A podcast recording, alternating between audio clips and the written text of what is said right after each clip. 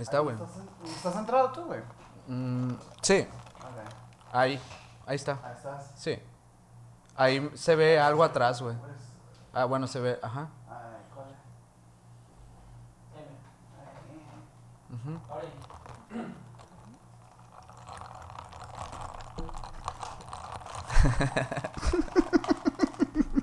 Insoportables, güey. ¿Ya? ¿Listo? Ey, ¿Ya estamos listos, Mike? Sobres, pues.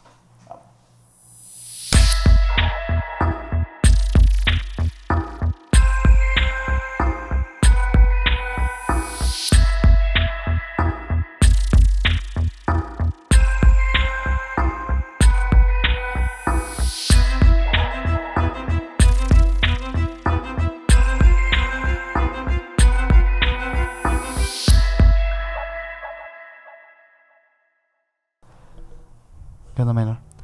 ¿qué onda, Sergio? Cada vez más bajito, ¿no, güey? Para que la gente vaya viendo sus volúmenes, ¿no? Para que vayan subiendo. Le van subiendo tranquilón porque luego empezamos bien fuerte y saturamos el micrófono. No, y, y sobre todo que el día de hoy tú traes unas evidencias, este, de manera auditivas que pueden ah, sí.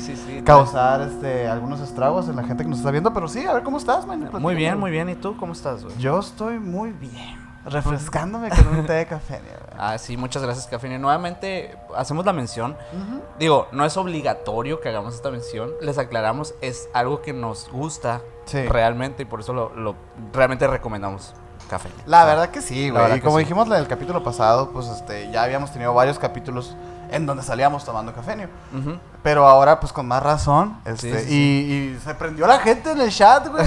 O Sí. sea, querían acá rocachinos. Sí, vamos a hacer ahí algunas dinámicas, sí están planeadas, así que sí estén al pendiente, principalmente pues la gente que tenga ahí cerca un cafenio. eh, Ándale, que sí, del noroeste, ¿no? Del del estado. noroeste, de- Sonoras. del noroeste del país en Ah, perdón, sí es cierto, de- Noroeste del, del del- país. del país. Sí, pero sí estén al pendiente porque sí vamos a hacer algunas cositas, ahí las andamos planeando, pero ya muy pronto vamos a sacar noticias al respecto. Ahorita al inicio vamos a, a también a sacar otras, otras noticias en referencia a nuestro especial 100 que ya se viene. Sí. Ya estamos muy cerca de, de este especial que vamos a hacer que seguro les va a encantar.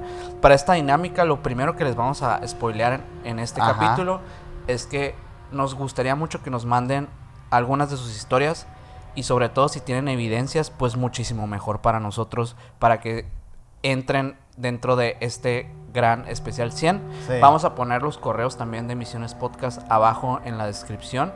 Igual les decimos emisionespodcast.gmail.com. Igual nos puedes mandar a Instagram, pero de preferencia el correo para tener un poquito más organizadas las cosas. Oye, Minor, pero me estás diciendo que el especial 100 va a ser un relato de seguidores como todos y cada uno de ellos. ¿Así tranquilón, normal o qué?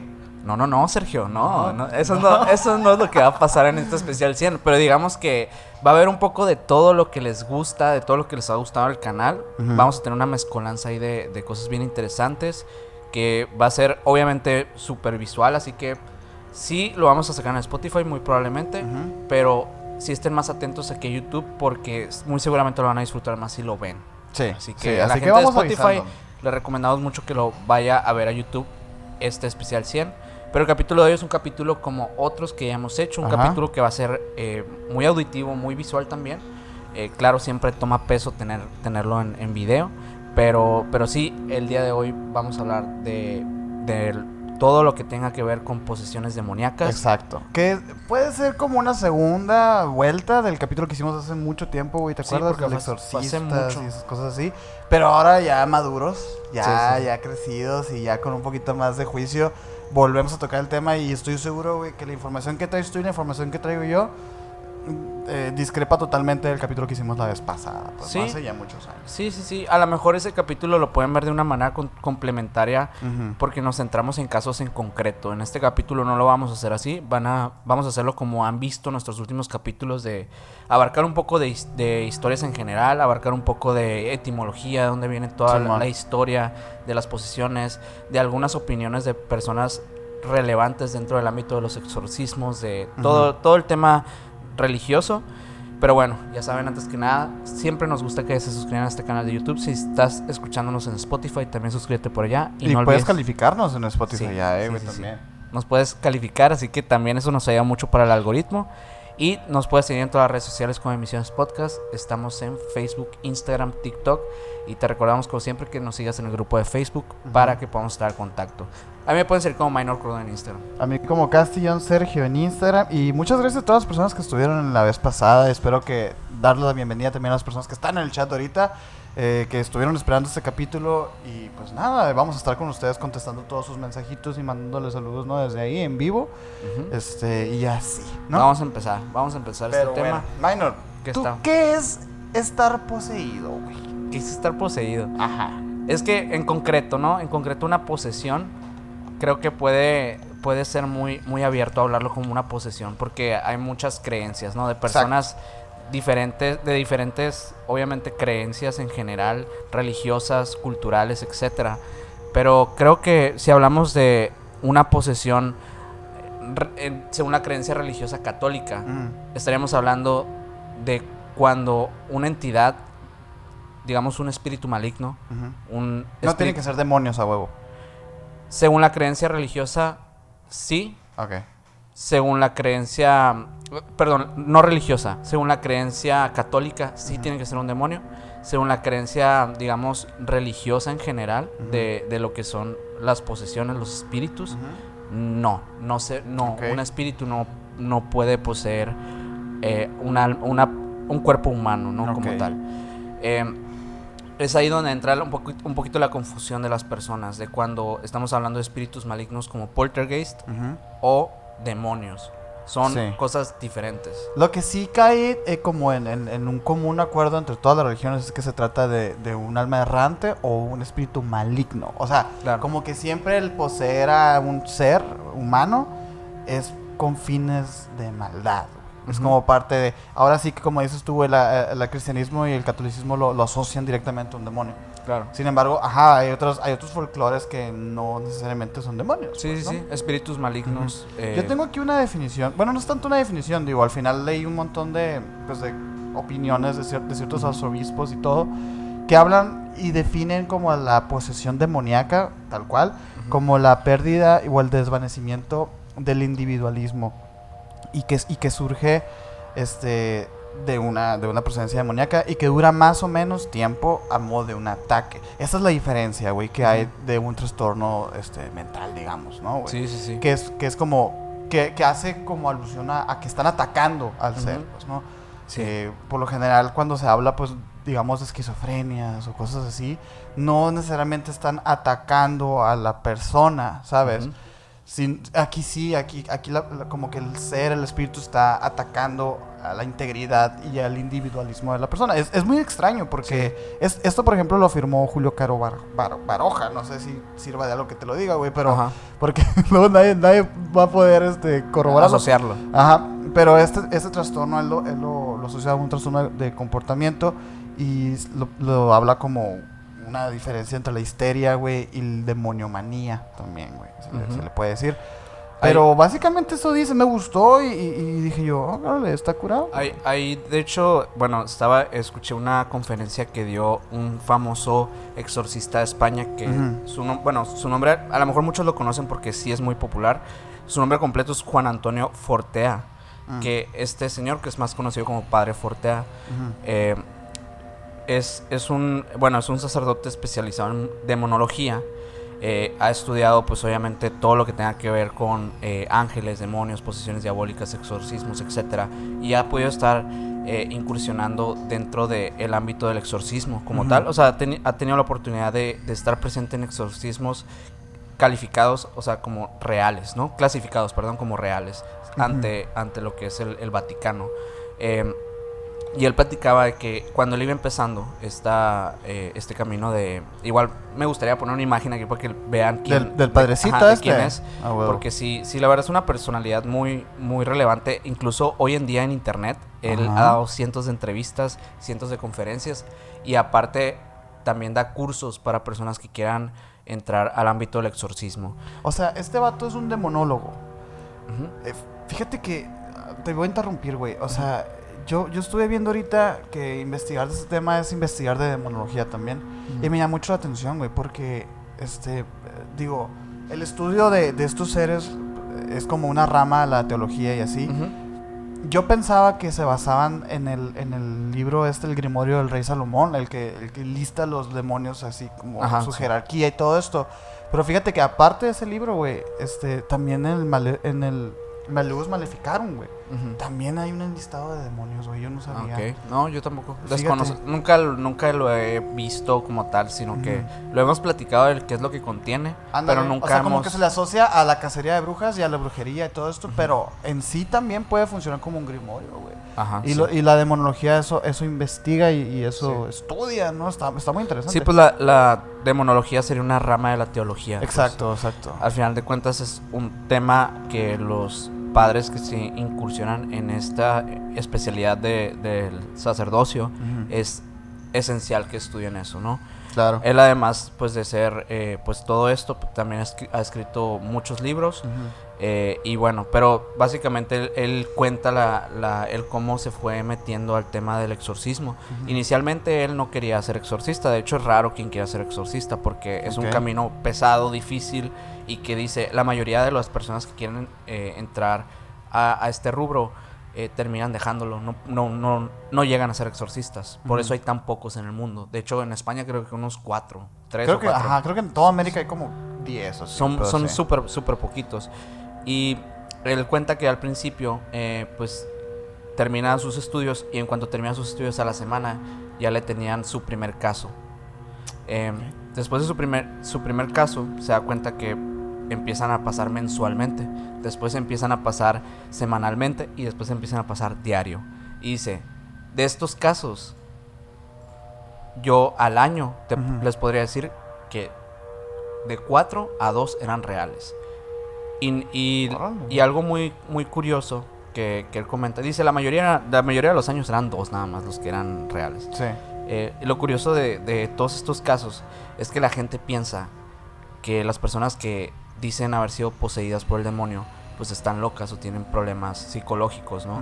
Y dice, no, no se trata tanto de eso, sino que la mayoría que acude a, una- a un exorcista son personas que están en búsqueda de conocimiento acerca de, de este tema. O sea, se refiere a que hay personas que traen pensamientos intrusivos, ciertas Ah. cosas que les da miedo o dudas, dudas simples eh, ante su religión, que los hace pensar que se están acercando a entidades demoníacas. Y al final de cuentas el trabajo de él es mucho de estar como eh, hablando con las personas, eh, como Mm. llevándolos, guiándolos en el camino y, y descartando esta, este, pues este tema de que sea una posesión demoníaca, obviamente, ¿no? Está muy, está muy interesante eso que dices, güey, porque eso ya es culpa directamente de la, de la, de la misma, del mismo credo, güey, De la- porque... del miedo que inculca. Exacto, güey, porque ahorita tú dijiste esto de, de estarse acercando al demonio, ¿no? O sea, por ejemplo, no sé, güey, habrá personas que ponerse un shorts, güey, es acercarse al demonio, ¿no, güey? Sí, sí, sí. O, o esto que dices de los pensamientos intrusivos, güey, inclusivos o intrusivos. Eh, intrusivos.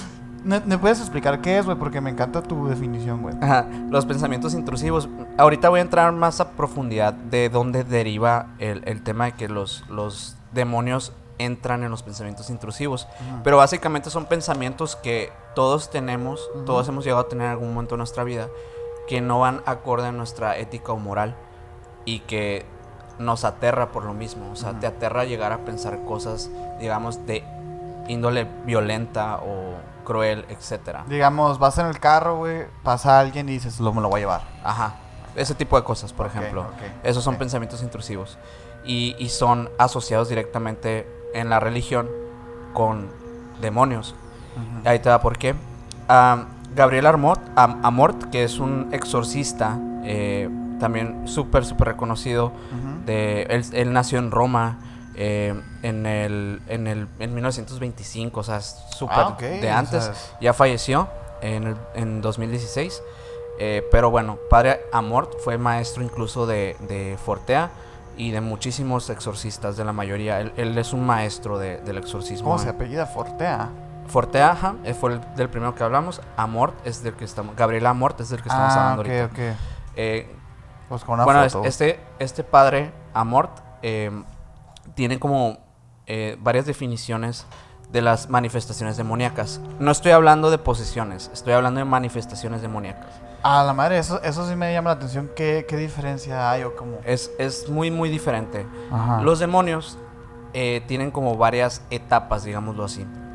Eh, existen eh, la etapa de la tentación, la, la etapa o digamos el tipo de, más que etapas son tipos. Eh, el tipo de infestación, el tipo de eh, vegación, el tipo de obsesión y el tipo de posesión.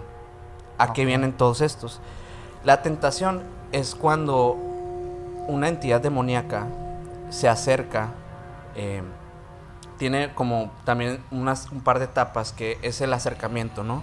E- El, el momento en el que te observa y sabe que estás ahí, sabe que existes, sabe que eres vulnerable de alguna manera. Luego empieza el ataque, que el ataque puede ser de manera psicológica, puede ser de manera eh, incluso, digamos, sutil. Es como... Y como, por ejemplo, eh, pesadillas. este, Pueden ser pesadillas, pueden ser eh, algunas eh, voces que escuchas. Ahora sí que los pensamientos intrusivos pueden entrar ahí. Ahorita vamos a eso. Ah, ok, Ahorita vamos a ok. eso. Interesante lo que está diciendo el Luego, luego entra la, lo que es eh, la respuesta. Que es cuando el demonio busca tu respuesta, que es cuando busca que tú reacciones y sepas que está ahí. Eh, luego, cuando él recibe esa respuesta, entra la propuesta del pecado, cuando el demonio te incita o te dice que hagas X o Y cosa. Luego eh, entra una etapa que se llama eh, vacilante, que es como eh, es como cuando la persona ya después de que es, incitada al pecado empieza a visualizarlo, empieza a visualizarlo, no materializarlo, no, no, no hacerlo literalmente, pero ya lo tiene en la mente, ya lo tiene como un pensamiento intrusivo, ya está inyectado. Luego es la consumación, que es cuando Lo se realiza el acto. Ajá. Una vez que el demonio terminó su trabajo, entra el arrepentimiento del fiel. ¿Por qué? Porque este tipo de cosas es mucho más recurrente que le pasen a personas fieles. Ante Ah, sí. lo que todo lo que existe en registros de, de exorcismos, de, de temas de, de posesiones y, y también de manifestaciones demoníacas, en su mayoría son personas que tienen un alto grado de fe católica. Sí, de hecho ahorita quiero, quiero entrar a quiero entrar a eso porque es muy interesante ese Sí, sí, sí. paralelismo. Creo que es un, un tema en concreto. Sí, sí, sí. Eh. Yo, yo traigo ahí alguna información también, pero tengo unas preguntas. Ajá. O sea, lo que me acabas de describir, güey, básicamente es el proceso de un asesino serial igual, güey. Ujú, O sí, sea- de hecho lo, lo pudieron, a lo mejor lo escribieron en la película de, de esta de um, James Wan. ¿Cuál? Eh, bueno, no sé si es de James Wan, que la de um, El demonio me hizo hacerlo, se llama. Me ¿El hizo demonio hacerlo. me hizo hacerlo, Mike? ¿Se llama así la película? ¿El Un- conjuro? creo que es de la línea de los Warren, ¿no? De Pues los de James Ami- Wan. Amityville, ¿no? Básicamente. Un Amityville también. Ajá. Sí, o sea que, bueno, varios casos que hay que existen de que de ciertas personas que cometieron asesinatos, etc. y dijeron, incluso el hijo, Ah, el hijo de Sam, el hijo de Sam Cierto. también en- entra en estos casos. Bueno, el hijo de Sam, para los que no sepan, uno de los asesinos seriales más famosos de la historia de Estados Unidos, que igual ponemos una foto aquí, que él decía y afirmaba que su per- un- el perro del vecino Le hizo hacerlo. estaba poseído por el demonio y lo incitó a matar personas. David Berkowitz. Sí, llama. Me encanta su nombre, güey. sí, es muy buen nombre. Pero bueno, eh, continuando con, con esto que les estoy comentando, las manifestaciones demoníacas. Es, esos, por ejemplo, que me dices son, son manifestaciones demoníacas, pero que siempre acaban en una posesión, güey. No, Oh, no, ah, ok. son, son cosas diferentes. Ok, ok, ok. Porque mira, aquí hay otro que es la infestación. Todos esos, estos que les estoy contando son cosas que también entran dentro, dentro del trabajo de un exorcista, el poder erradicarlos. Ok. porque son demonios como tal. Eh, la infestación se refiere literalmente a un... Bueno, son, hay dos vertientes. Uno, la infestación puede pasar en un lugar o puede pasar a, a una persona a nivel físico o psíquico. No es una posesión. Eh, entra como dentro de lo mismo de, de que las personas eh, se pueden empezar a deprimir, se enferman, empiezan a tener como este tipo de, de cuadros que no son detectados por los médicos, que no, no se sabe realmente de dónde provienen. Y los lugares. Los lugares entran en todos estos lugares que hemos visto que eh, muchos se catalogan como fenómeno poltergeist, que tienen manifestaciones de, de sonidos, de voces extrañas que suenan en la casa. Electrodomésticos que se vuelven locos. Eh, exacto, todos estos fenómenos que ya los hemos escuchado, pero no es lo mismo que, que un fenómeno de un fantasma como tal. Sí. ¿Por qué? Porque son mucho más agresivos y son además manifestados eh, de manera visual como entidades demoníacas. También se pueden materializar de cierta manera. Mm, bueno, la vegación, vejación, perdón, eh, es, son, eh, es, otro, es otro de estas manifestaciones demoníacas que son lo que entra como trampas de agresión física eh, y llegan a manifestarse incluso como llagas en el cuerpo, como rasguños. este Como los de famosos estigmas. Ajá. Bueno, de es- pueden sí, asimilarse, no son lo mismo, pero digamos que Ujú. sí. eh, son cosas que, eh, rasguños o cosas que aparecen de la nada. Eh, es literalmente agresión física. Literalmente que te agreden, te empiezan a agredir, te empiezan a... Se empiezan a volver más reales, pues. Eh, y bueno, la otra, otra de las manifestaciones es la obsesión. Esto ya entra más eh, como lo que hablamos ahorita, los pensamientos intrusivos, pero son muy, muy explícitamente de pensamientos de obsesión. O sea, que algo te obsesiona. Obviamente algo demoníaco, algo que va fuera de la iglesia, que eh, cosas prohibidas, cosas malas, cosas... ¿Cómo qué, güey, por ejemplo? Mm, puede, podemos, podría decir palabras que, que no, no- a lo mejor no puedo mencionar. De insultarlo. Ajá. Sí. O tener como pensamiento, obsesionarte con cosas que son, o sea, que son inhumanas, ¿no? Que digamos te gustan cosas, no sé, güey, o sea, necrofílicas o cosas así. Ah, ok. te empiezas a, a, a- a meter en, en cosas bien, bien oscuras por tus pensamientos, pero te obsesiona, te obsesiona te- al grado de que entra, entra una etapa de desesperación en el individuo. Incluso muchos los ha llevado al suicidio.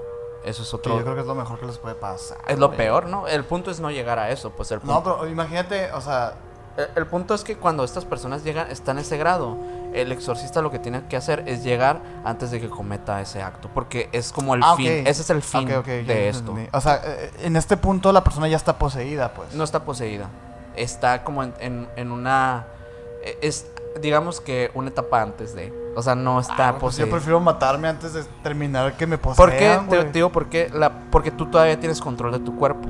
Todavía tienes control de tu de todo lo que pues de, de tu ser. Eh, y la obsesión esta te lleva a un combate de tu mente contra tu mente pues Mm, bueno que en realidad ¿Qué- son, son de, este- de este de estas ser, pues? entidades claro Eh, y pues como último eh, manifestación demoníaca y creo pues la más peligrosa y poderosa de todas es la posesión demoníaca Ok. que es cuando un espíritu maligno reside en, en- en el cuerpo. No es posible residir en un alma. Eso es muy importante también que lo sepan. No es posible que un demonio se apodere de tu alma. Em, A ver, creo que tenemos que desarrollar eso, güey. es, es solamente la posesión es física, no espiritual. Entonces una persona que muere víctima de una posesión no está condenada al infierno, digamos. No, no, Ok. no, no, no tiene, no tiene nada que ver con eso. Ok, ok. Es, es el, espíritu, el, el- el espíritu, bueno, el alma en este caso, hablándolo como en términos religiosos, Ujú. eh, pues n- digamos que habita en el mismo recipiente. que este, que este ser. seres. ¿no? Ajá. Porque luego a ver, hay unos casos que son de que 40. Esto no lo digo yo, eh, o sea, esto lo, Sí, sí, lo sí. dice un Sí, claro. exorcista con muchísimos Oye, años estaría bien chistoso que tú lo dijeras, ¿no, güey? Sí, sí, sí.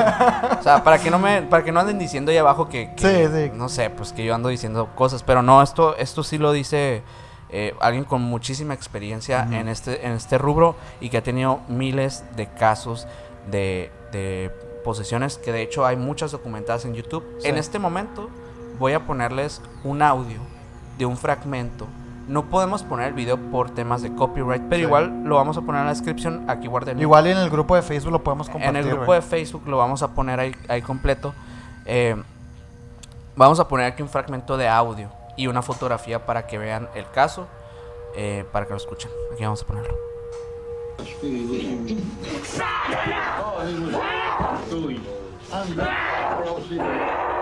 Por permiso de la encarnación, intercesión en Virgen María, digas mi nombre. Se solo Quanti siete? 80 blasoni! Quanti? Quanti ce ne sono? Quanti ce ne sono con te? Quanti diavoli ci sono con te? Ah, 80 capi! Eh! 80. Tanta capi. Ya lo acabamos de ver y está fuerte, güey. Está O sea, digo, nosotros que lo escuchamos ahorita y lo vimos. este, ustedes que están en el chat no me lo pudieron escuchar desgraciadamente, pero igual los invitamos al grupo de Facebook para que lo puedan ver completo. Sí. Pero Sí, está sí, sí. fuerte. Ese Sí. caso es el mismo sacerdote del Sí. que estabas hablando. Sí, sí, sí. Ok. El padre Amort, que, que es eh, este exorcista famosísimo, que también tiene mucha documentación, al igual que, que Fortea, que, que también, también es... Curiosamente, como hay tan pocos, eh, realmente los que es- tienen, o sea, tienen bastantes trabajos, pues sí, están muy bien documentados. Es lo, es lo que te iba a mencionar, o sea, todos los arzobispos o sacerdotes que son exorcistas eh, suelen ser muy conocidos porque no hay muchos, ¿no? O sea, no hay muchos, entonces terminan siendo figuras muy representativas pues, Sí, de, cada, de totalmente. cada iglesia o de cada estado, no sé, güey. Sí, sí, sí. Oye, ahorita mencionaste todo este proceso de las manifestaciones demoníacas, güey. Este, es muy interesante, güey, porque yo creo que todas las personas que están viéndolo ahorita, incluyéndome a mí, güey, este, han, han, han entrado un poco en esas, güey. O sea, hemos tenido experiencias, incluso que No, da, mi- podamos- da mucho miedo, güey. que, te quedas miedo. de que, ah, jabaraja. Sí, así sí, da mucho miedo, la neta. Este, está muy interesante. ¿Tú has tenido alguna de estas manifestaciones demoníacas en base a la teoría que nos acabas de decir, güey, por ejemplo? No creo, no, es, es- son demasiado, eh, o sea, como son, digamos que cada una tiene sus pasos, creo que tendría que cumplir con varias. Es que como He que- cumplido con algún punto tal vez. Eh, Es que como que el- es el punto, pero no todo el punto. claro, o sea, sí, es que no llegas a hacer todos los, todo lo que Ajá, involucra, pues. ajá, está raro, güey. Eso ya entra como en, en un rollo bien extraño, pues, y que ya obviamente las personas se empiezan a preocupar, empiezan a tener miedo. Y de hecho, o sea, he, he visto varios, eh, a raíz de, de este capítulo, pude ver varios documentales donde, donde personas hablaban de experiencias personales de, de haber sido eh, poseídas por entidades demoníacas.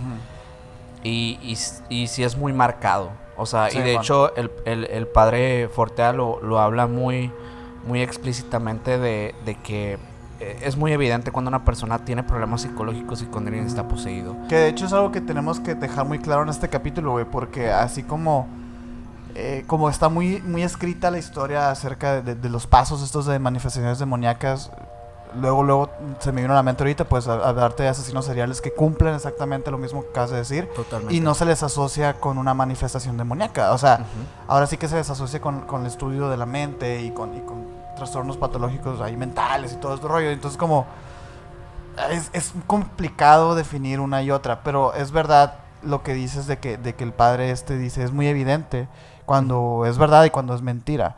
Y, y bueno, hablando con Antonio Zamudio también nos recordó eso, Ujú. que él luego lo sintió, esto no es normal, o sea...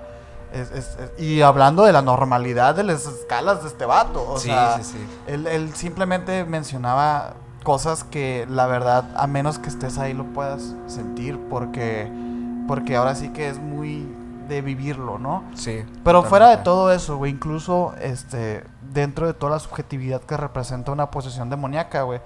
No sé, pues estoy seguro que tienes ahí los cuatro síntomas de una posesión, güey.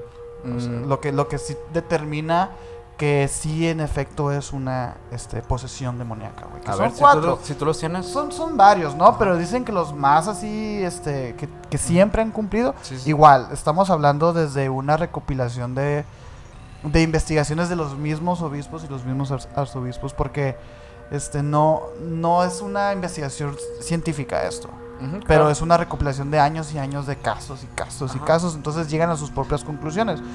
Pero las, las tipifican muy bien, güey. Mira, por ejemplo, el primero de, de los, de los síntomas se llama sansonismo, güey que es donde se manifiesta una fuerza extraordinaria. ¿no? Ok. Estamos hablando de personas que por lo general las víctimas de posesión tienen días sin comer, güey. Tienen desnutrición, tienen, tienen cuadros eh, bien, bien complicados de, de respiración, de todo, todo, to- Sí. todos atrofiados. Y sin embargo, güey, necesitan entre 8 a 10 personas casi siempre para poder sostener a una persona que está poseída. Entonces, eso habla un poquito de, de, de estos como cosas paranormales que pueden sentir, pues, ¿no? Sí. Este, el otro es el hierrofobia. La Hierrofobia. hierrofobia, que es la versión a todo lo que tenga que ver con la iglesia. güey. Ok, figuras religiosas. Ándale, etcétera. que eso sí lo podemos ver este en las películas. De hecho, estos cuatro síntomas son como muy comunes porque es lo más fácil que se puede como representar en una en una película y así, pues, ¿no? Pero pero obviamente está sustentado esto como digo con investigaciones de casos reales y se habla de que de que las cruces, todo esto generan repulsión en la persona, pero una repulsión este como hasta incluso sufrimiento, pues, ¿no? Ajá. de tener colgado un rosario, güey, de, de- de que les muestres una cruz, etcétera, pues, ¿no? Sí, La xenoglosia, güey, ok. es la capacidad de hablar en lenguas extrañas o muertas, que eso también es como un, un clásico de, la- de las de las este, las posiciones. De hecho, el video que nos enseñaste ahorita, eh, pues yo no sé qué idioma está hablando la señora esa. Sí, creo que es italiano lo que hablan ellos. eh, Ah, pues, porque porque el sacerdote es italiano. O sea, no sé, desconozco si ella está hablando en otra lengua. Te lo menciono, güey, porque eh, a este también se le, se le atribuye el tema de, de las dobles voces. Sí. Dobles, triples, cuatro. Y las lenguas muertas, ¿no? Y las lenguas muertas. O sea, a eso se refiere con xenoglosia. güey. Mm, ok. Porque es, es, es como esta impulso de, de- de decir cosas que pues nadie sabe qué estás diciendo y que son varios, etcétera, pues no. Ajá. Eh, y la última es la clarividencia. Que esta se me hizo muy interesante porque habla de que hay seres milenarios que están adentro de un cuerpo de una persona. ¿Qué, qué, qué representa que un ser milenario está dentro de ti? Pues que ese ser milenario tiene conocimiento, güey, de todo, güey. Entonces Sí, sí, sí. es muy interesante porque, porque te digo, los casos que han habido, este, el, el demonio ataca directamente a los miedos y a las inseguridades más profundas de una persona sin conocerla. Estamos hablando de, de padres que nunca habían visto a la víctima y, y se ven completamente desarmados por una sola frase que dijo Sí.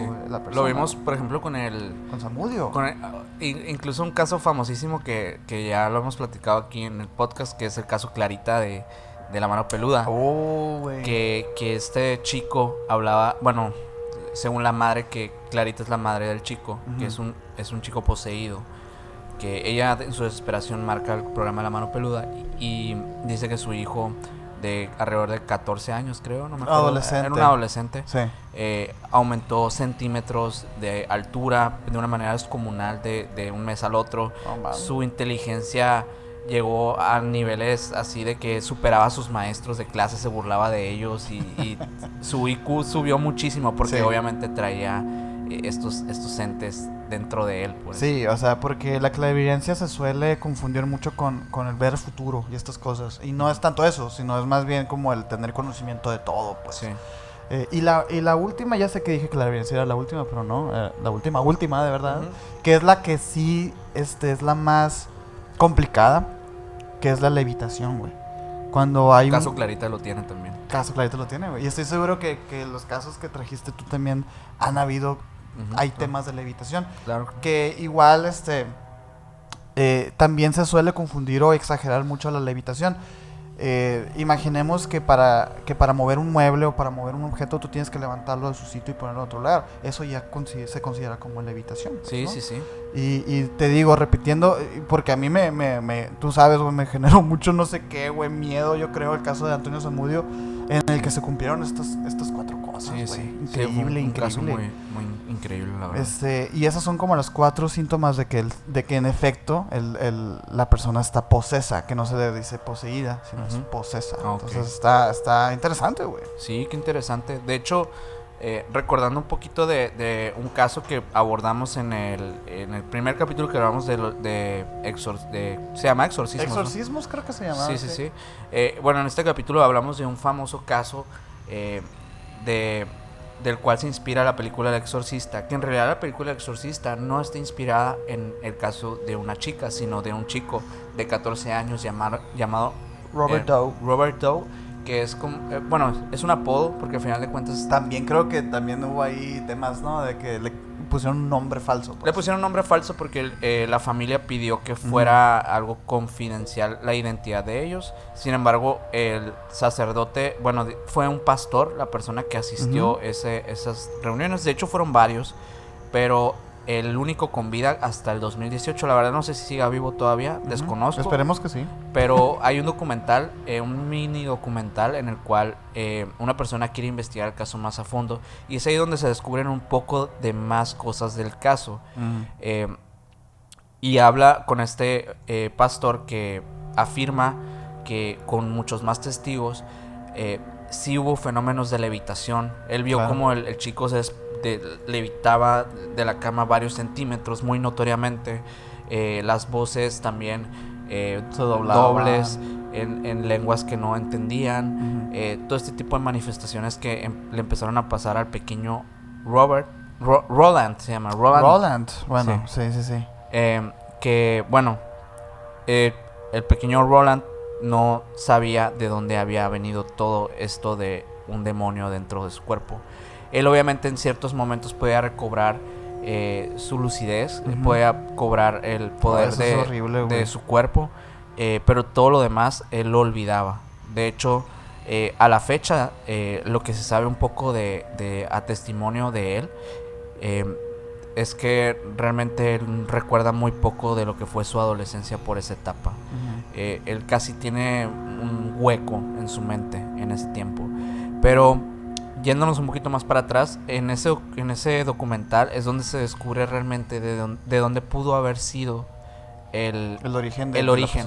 porque ese es otro tema muy interesante en, en el, en el, pues en el tema de las posesiones. ¿Cómo es que llegas a ser Sí. poseído por un demonio? Sí, sí, sí. Y es que hay muchas eh, teorías, pero realmente no hay eh, ninguna que esté comprobada al Es que son 100%. muchas cosas. Y de hecho, los mismos exorcistas dicen que ellos no están seguros de dónde viene. De hecho, por ejemplo, en, en el caso de, de Fortea, que él cuenta, hay veces que yo iba y en menos de 30 minutos sacaba el demonio. Hay veces que iba hasta un año o dos años y nunca, nunca salía.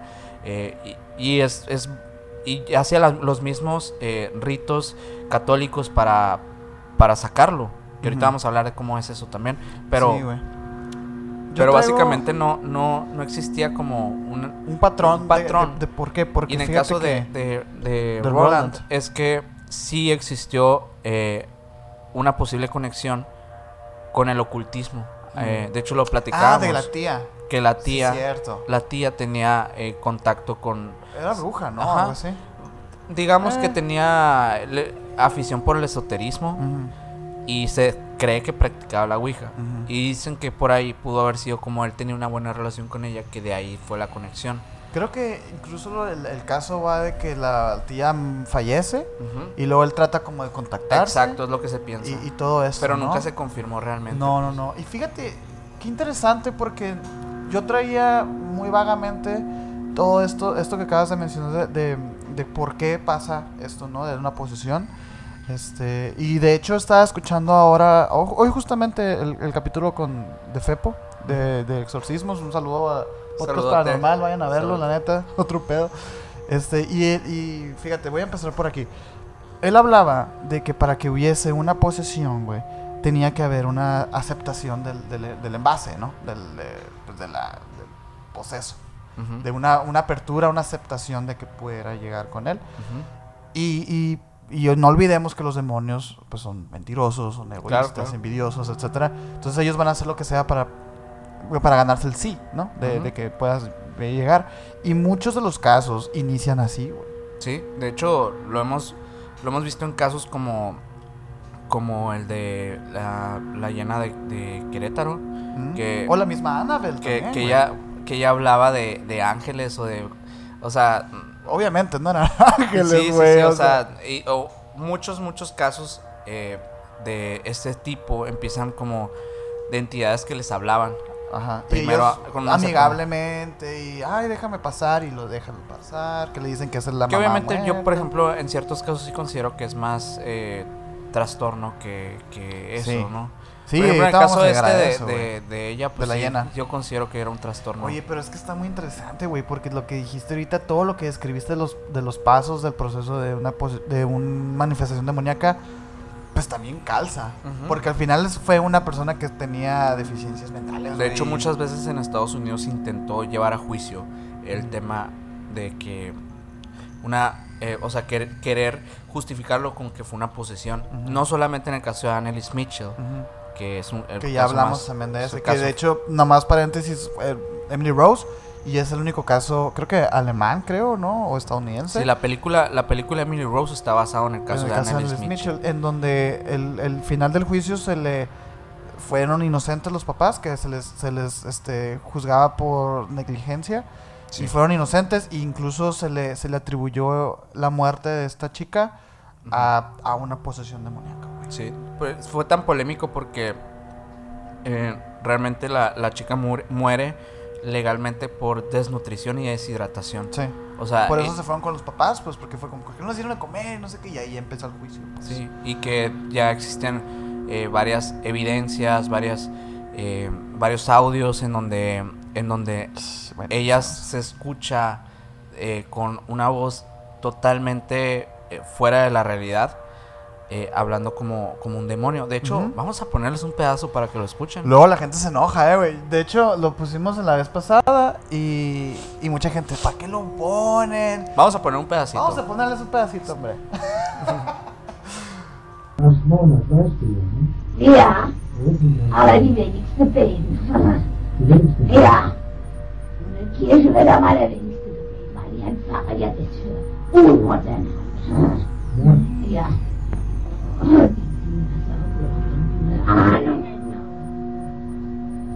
Pero bueno, sí, ese, ese es el caso de Annelies Mitchell, interesantísimo. También uno de los casos más documentados, este, que hay mucha evidencia de esto. Y, y sí, ya lo escucharon, está, está terrible, güey. Sí, sí, sí, es, es un caso fuerte porque eh, principalmente por el final de esta historia, ¿no? Que termina muy tristemente con el fallecimiento de una chica inocente. Sí, y e- ella, por ejemplo, era muy creyente. Sí, Ella entra en este, en esta, eh, pues este patrón, que de hecho es lo que te iba a comentar ahorita, güey, el arzobispo Andrés Tirado Pérez, un güey de Argentina, que es así como el exorcista de Argentina, que lleva 15 años de experiencia, no sé si ya falleció o qué, pero él hablaba mucho y daba sus posturas de que una de las razones para este, ser más propenso a, a- a ser pues poseído por un demonio era, eh, y ya lo acabamos de decir, güey, o sea, no, o sea, eh, convivir en un lugar que está contaminado por magia negra o por este ya sea por la persona o por el mismo sitio incluso se, él decía que el, el hecho de que hubiese habido una masacre ahí también contaminaba y hacía como un lugar más fértil para que los demonios pudieran llegar. Pero fíjate aquí está lo raro güey bueno también hablaba de que si una persona acude a un brujo y así con la intención de de pues, de, de echarle como de que le, o un espíritu un demonio a otra persona él mismo se está también afectando de, de su alma la está debilitando pues. Pero fíjate aquí aquí está lo raro porque él decía eso Ajá. pero a su vez también hablaba de que los demonios les gustaba burlarse del, del dios no o sea entonces por eso iba con sus siervos más fieles Ajá. que eran las, las personas más creyentes y, y también como que se lo tomaban así de que reto, ¿no? De, ah, ¿tú que, tú que vas a los domingos, todo- todos los domingos a misa, pues Ajá. a ti te voy a poseer, güey. Y, y pues lo podían hacer, güey. Sí. Además, pues justamente eso, que son eh, eh, personas que creen en algo. O sea, Ujú. Ah, mm, ese es- Eh, esa Eso también es como otra, un punto importante y, y sí, es, es destacable decir que los, que los demonios son, son seres sumamente inteligentes Claro. y, y mu- e- incluso mucho más que el ser humano. En teoría, ¿por qué? Porque derivan también de seres divinos. Entonces, eh, definitivamente están tratando con fuerzas que no podemos entender. Sí. Y ahorita lo mencionaste, güey, esto, eh, el- poder de la creencia, ¿no? Porque, bueno, eh, la vez pasada que grabamos el capítulo de exorcismos, yo sí platiqué con varias personas que lo escucharon y que su crítica era precisamente esa.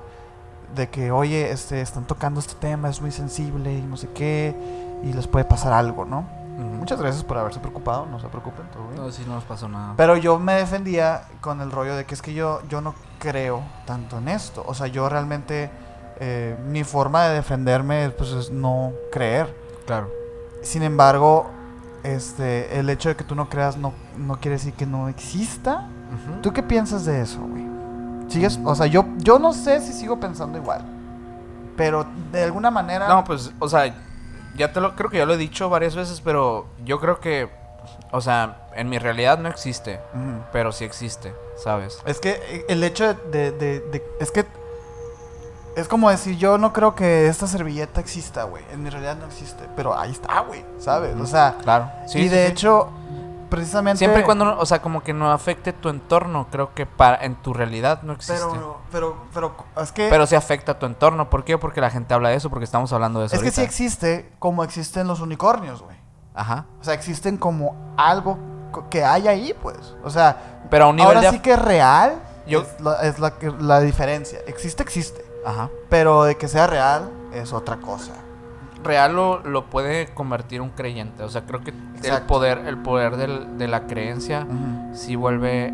eh, lo hemos hablado con el tema de las tulpas también. Exacto, exacto. que una tulpa es- es, es básicamente la manifestación de, de una entidad o un, un ser eh, fantástico que se vuelve real gracias a la creencia de un gran número de personas. Y de hecho, eh, dentro ahora sí que de la corriente de pensamiento de la magia, caos y todo esto, habla de que el brujo tiene más poder entre más crea en lo que está haciendo, güey. Y esto se deriva incluso en el, en el pedo del, del secreto, ¿no? Del libro del secreto, la ley de la manifestación y todo esto. Sí.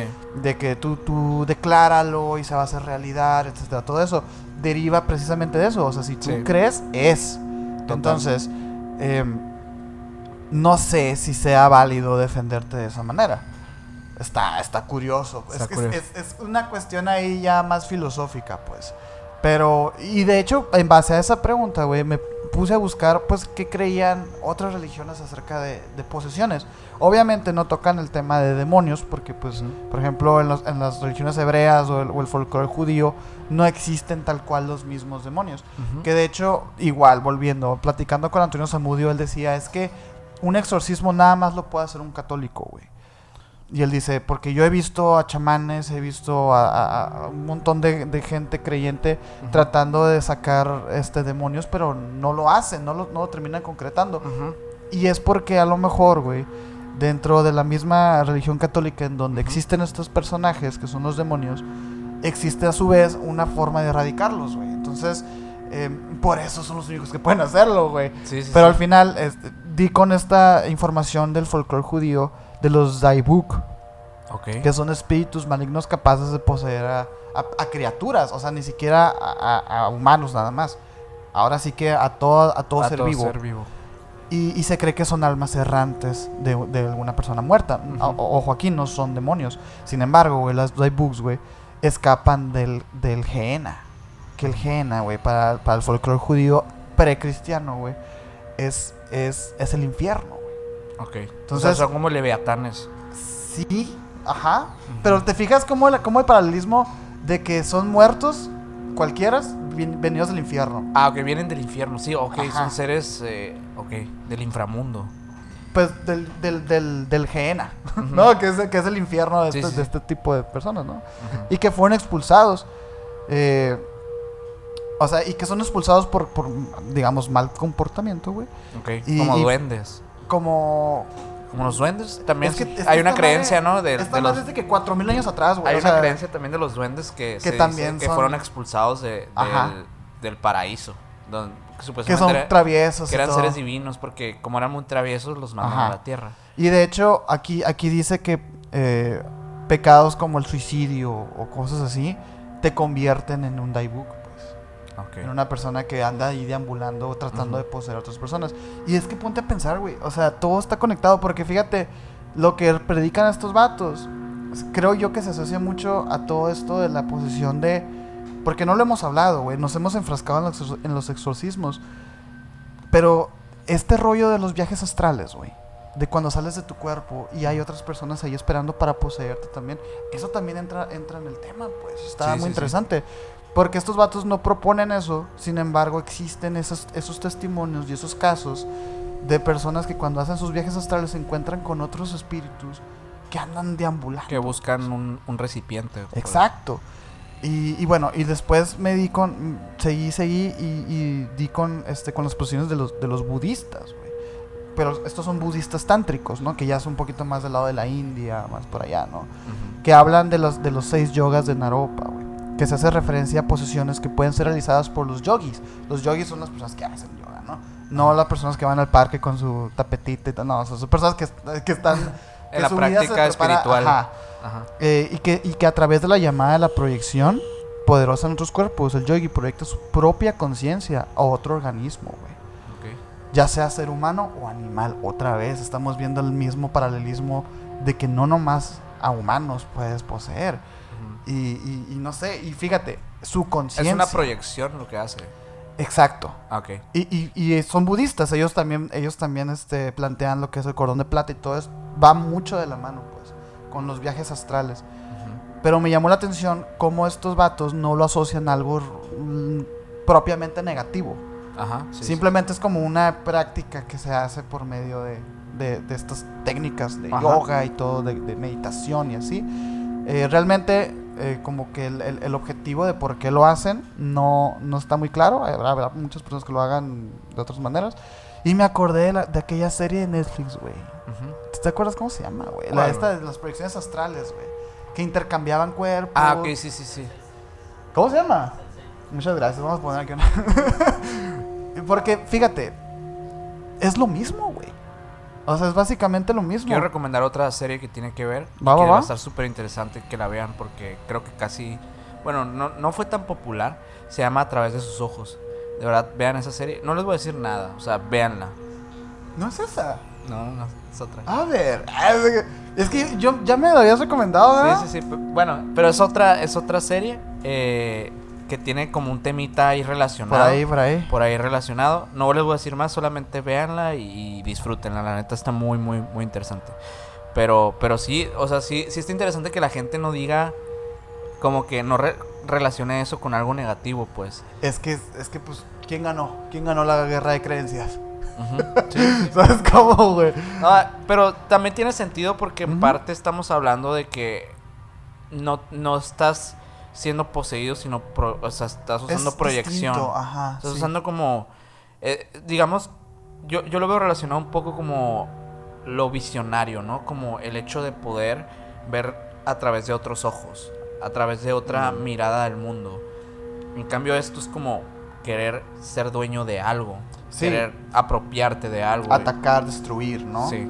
Eh, Sí, sí, cierto, esa es la diferencia. eh, obviamente, pero es que, ah, güey, al mismo tiempo, pues, o sea, la, la religión católica ha enfrascado, ha enfrascado tanto terror y, y miedo ante prácticas que salen del ortodoxo, güey, Ujú. que terminan, ah, pues, enemistando tanto, güey, eh, esto, güey, estas prácticas, que igual y el, y el mito y la leyenda nace porque, porque querían erradicarlo, pues, así como Sí. la reencarnación, güey, así como los registros acá, chicos, todas estas cosas.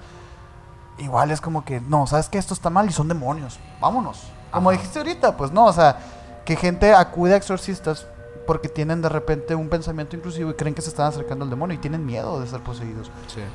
Yo creo que igual por ahí nace toda esta creencia del exorci- de los exorcistas y así. Sin embargo, estamos hablando de cosas que pasaron hace 2000, 3000 años. Igual y ahorita ya se manifiesta. Sí, sí, sí. O sea, igual ahorita ya, ya, ya se construyó tanto el mito y la leyenda. Y ahora sí que la tulpa, güey, y, y empezó a, a ser verdad, güey. Ajá, sí, sí, sí. Está, está bien macizo, güey. De hecho, también yo antes yo pensaba que en sí un, un demonio no tenía en teoría la capacidad de, de introducirse en, en casa, o sea, como ser dueños de una casa, o ser dueños de, de un, de un animal. Sí se puede, Sí, güey. sí, sí, lo vimos ahorita, o sea, realmente sí existe la manifestación demoníaca de, de pues, de poseer una casa, pues, y ser, apropiarse de ella. Y incluso también pues con los perros también. El padre Fortea habla de, de ese tema, que el poder de ellos es tan, tan grande que obviamente tienen esa capacidad y mucho más. Pues si tienen el poder para poseer un ser humano, un No ser con sí. inteligencia, con, con, con la posibilidad de razonar, obviamente tienen el poder para poseer cualquier otro, otro lugar o otra cosa o, o Sí, animal. De hecho, cuando tocamos el tema de los muñecos malditos y hablamos de Annabelle, Annabelle era una posesión demoníaca, güey. Y precisamente ese fue el razonamiento que, que- que tuvo el sacerdote que, que llevó el caso y los Warren, todo esto. Que decían, es que un ser humano no puede poseer a un objeto que en este caso era una muñeca. Entonces probablemente no sea un ser humano, no sea el espíritu de un humano el que esté poseyendo esta mano. Entonces es un Sí. demonio, güey. Sí, sí, sí.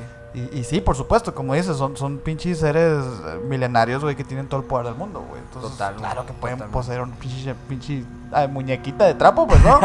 Está muy interesante. Hay, hay un hay un caso que me gustaría platicar que es de- Antes, que- antes de eso, güey, Ajá. ahorita platicaste del, del, del caso de Roland Doe, ¿no? Ajá. Y que hablaste de, de qué pasa después de un exorcismo. Quisiera abordar un poquito ese tema, pues, ¿no? Para como. Concluir con el tema del proceso, el de- proceso. del, del, del de este. Pues sí, mira, el- en, en el proceso del exorcismo, básicamente, eh, esto es según lo que se hace ante la Iglesia Católica, ¿no? Porque hay que aclarar que en México, de hecho, existen eh, exorcistas.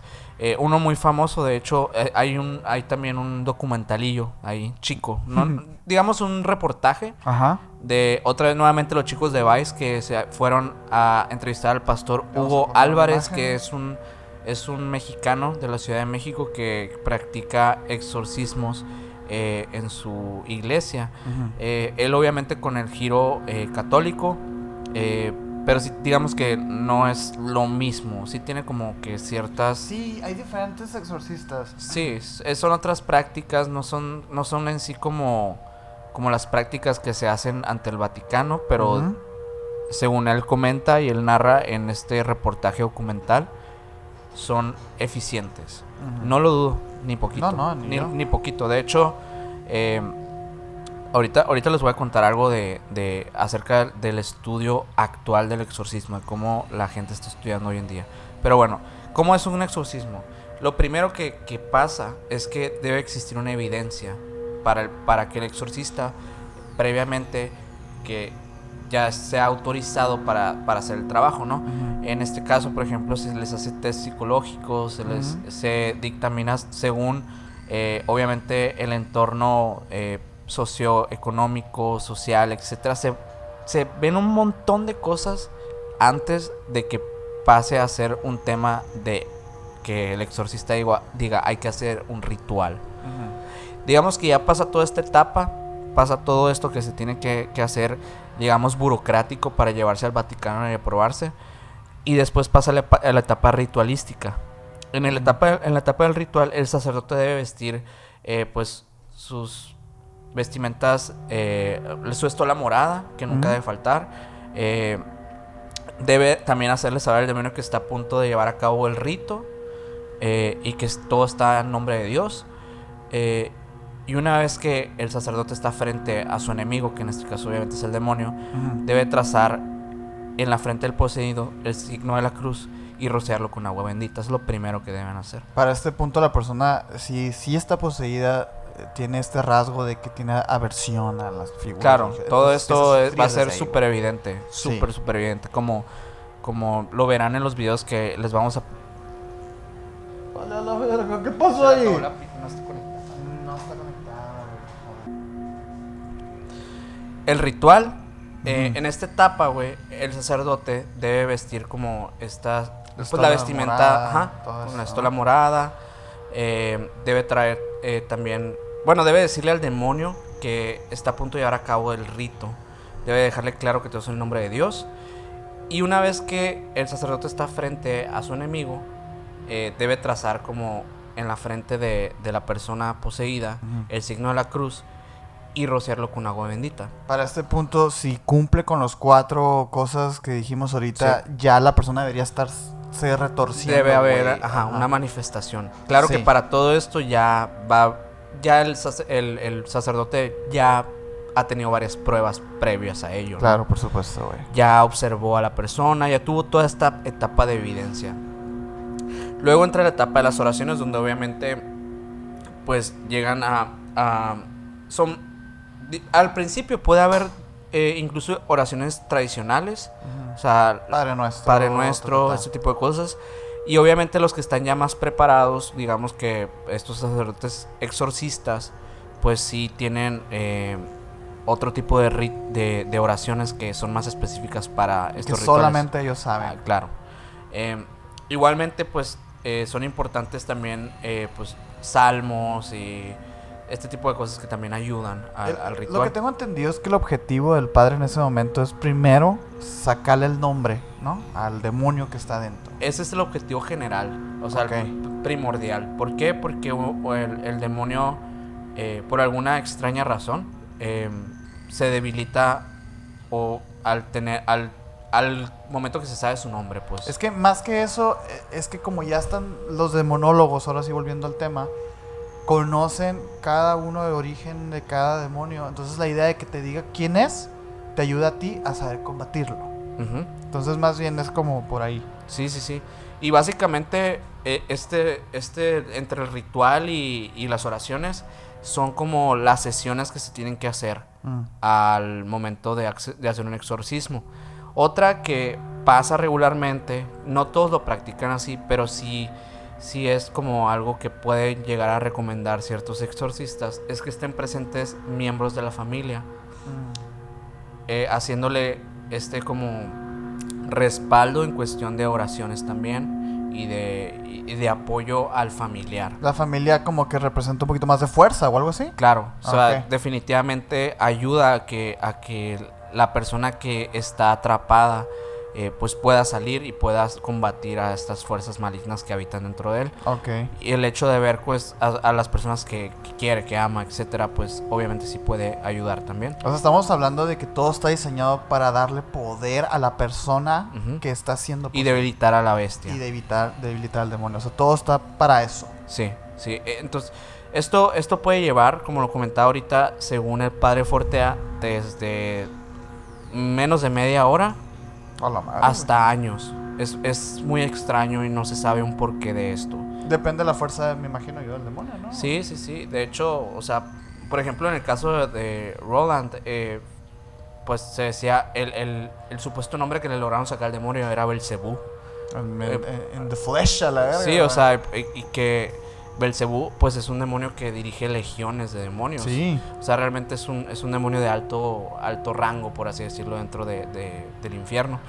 Eh, y en esos casos, obviamente, pueden llegar hasta a matar a sus víctimas, como en el caso de Annelies Mitchell, que también se, enfrent- se enfrentaba a, a un demonio, pues, bueno, Eran varios, varios, eran varios varios. demonios. Varios demonios, entre ellos una legión de demonios también. Verga. Entonces, eh, sí depende mucho, obviamente, de, de a qué se estén enfrentando para que pueda concretarse, pues, estos ritos de manera exitosa. Y pues básicamente eso es lo que son los, los ritos. Eh, hay, antes de, de empezar el, eh, los- el tema de, que vamos a abordar ahorita de, de algunos casos ahí, eh, hay, hay algo muy interesante que ha estado pasando en los últimos años, que es el cómo se empezó a enseñar el exorcismo de manera popular. ¿Por qué? Porque se empezaron a dar cuenta que hay muy pocos exorcistas y muy poca, eh, hay mucha demanda. Eh, los exorcistas, eh, pues son personas sumamente especializadas, como ya lo habrán notado, habrán escuchado eh, Ujú. pues, el día de hoy. Eh, entonces, muchos de ellos no saben como a quién heredar su, pues, digamos, su cargo dentro del ámbito del exorcismo. Por lo cual, muchos de los interesados eh, pueden, eh, desde el 2018 que se restableció como el tema de, de las nuevas formas de exorcismo, que desde el 1614 no se restablecía, Ah, eh, en esta actualización eh, se empezaron a- ver nuevas formas de hacer exorcismos a distancia, ¿De que Zoom acá? su- a- por celular. ¿Qué, güey? Eh, hay, hay una, estas, estos cursos. Eh, los hace un padre llamado Tomás, que, bueno, este padre es especialista en el tema de posiciones demoníacas. eh, es un tema que es un curso directamente aprobado por el Vaticano, el cual incluye elementos de teología, psicología, antropología y todo. Eh, eh, se ha llevado este curso a, a varios seminarios, a varios lugares, eh, donde muchos de estos padres están aprendiendo las más maneras para poder eh, hacer exorcismos, aunque no sean exorcistas también. Entonces, esas son nuevas políticas, los ex- exorcismos a distancia y nuevos exorcistas, digamos, auxiliares, así les llaman. Mm, O sea, ¿Qué no crees son de esa madre tú, güey? yo creo que se está, o sea, creo que sí están quedándose sin personas que quieren hacerlo. Creo que sí, es como que se nota que hay una urgencia de que, de que más personas se interesen por el tema. Eh, por parte de la iglesia, obviamente, ¿no? ¿Pero tú crees que funciona? Que, fu- que funcione. Pues Ajá. no lo sé, no lo sé. Tendría que ser como... Tendría que ser yo creo que alguien con, con experiencia, ¿no? O sea, no creo que. Pero, eh, o sea, el hecho de hacer un exorcismo a distancia, güey. ¿Cómo No te suena eso? suena, extraño. Pues suena como muy diluido, ¿no? Sí, O sea, no creo que sea lo mismo, pues. No, pues si no es lo mismo hablar con alguien a distancia, ¿qué va a hacer? no, no, creo, no creo que sea lo mismo, pero creo que sí, mínimo de algo debe servir más Sí. que es nada. Probablemente, digo, como medida preventiva de en lo que llega el, el- el sacerdote, puede que funcione. Pero a la Sí. bestia, güey. Sí, el, Ah, cur- el curso este que, que dan a- a- en los seminarios eh, es como muy... Es una visión muy completa, pues, o sea, es muy general. Y es como muy también de multidisciplinaria, porque si te fijas cuando hay un exorcismo también hay como... Sí hay asistentes y todo, pero esos- esas personas también están preparadas, pues, o sea, Sí, ¿no? son exorcistas también. Solamente que hay alguien que lidera esas... eh, son, por ejemplo, eh, el padre... El padre ¿Tomás? eh, ajá. Él, por ejemplo, obviamente tenía un rango muy alto de, Sí. eh, y era el que dirigía las sesiones de exorcismos. Eh, en esos casos, por ejemplo, sí hay varias personas que asisten y de hecho, pues eh, Fortea le ha tocado estar también como asistente eh, al- muy al principio, ¿no? Obviamente ahorita ya es de los más reconocidos. Pero, en fin, este tipo de, cursos se empezaron a dar en, en varios seminarios de, de todo el mundo. Y además de eso, es que también se está buscando la manera de que de una preparación para personas eh, que son creyentes, que no son sacerdotes. Eh, Qué loco eso sí. se me está haciendo, güey. estas se les permite, o sea, se les va a permitir como en los cursos, el estar presentes en ritos, rezar y dar apoyo moral a quien ejecute la práctica. O sea, como ahora sí que como auxiliares civiles, digamos, de alguna manera, ¿no? Con menos preparación, pero digamos que van a tener como un poquito más de noción que de qué se debe hacer. Yo diría que a lo mejor esto va más del tema de qué hacer con la persona, ¿no? Porque se, se ponen violentos y se ponen a, o sea, con, con, con rollo de que se quieren lacerar, eh, Ujú, ujú. O quieren dejan de comer, güey, quiebran cosas, se ponen a gritar, se dañan las cuerdas vocales. O sea, la verdad es que sí hay un montón de cosas que hay que cuidar. Creo que está, está muy bien para empezar a quitar, eh, bueno, hacer como un tipo filtro de todo lo que... Es que lo que dijiste al principio del capítulo me gustó mucho porque funciona este, a todos los niveles. El hecho de, de- de que una persona crea que está poseída porque nada más tuvo este pensamiento intrusivo o nada más está empezando a hacer esto o, o se portó mal, etcétera.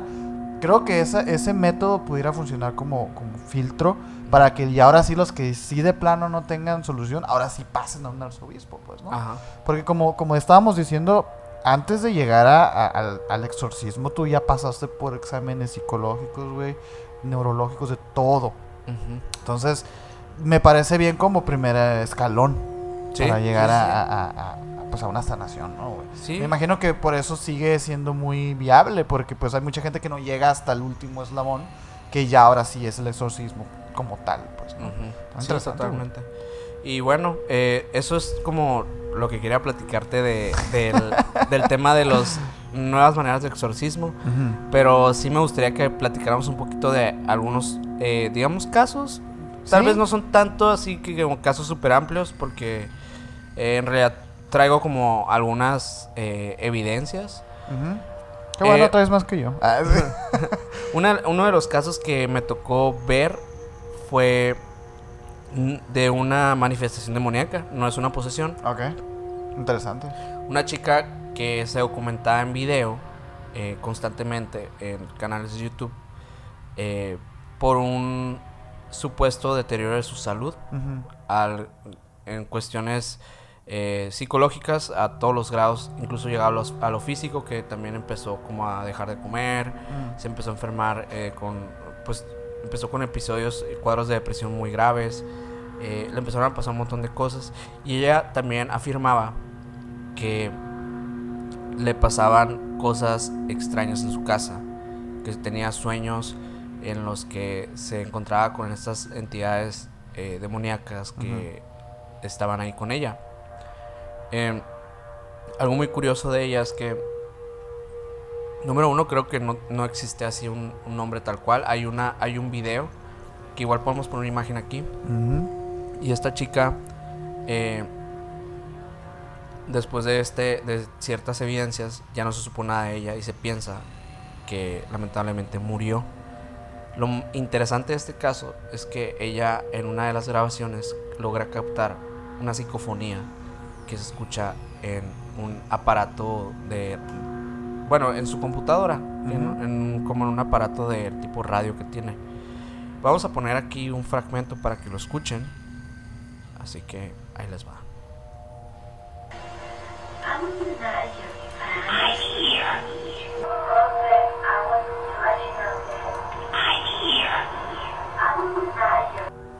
Es como una voz de muy aguda, ¿no? De, Sí.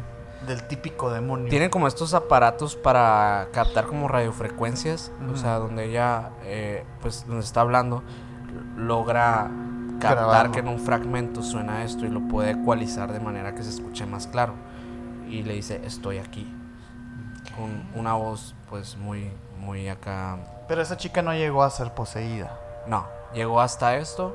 mm, Como te digo, una manifestación demoníaca, no una posesión. Ujú. Y fue lo último que se supo de ella. O sea, realmente hasta la fecha mm, se piensa que murió.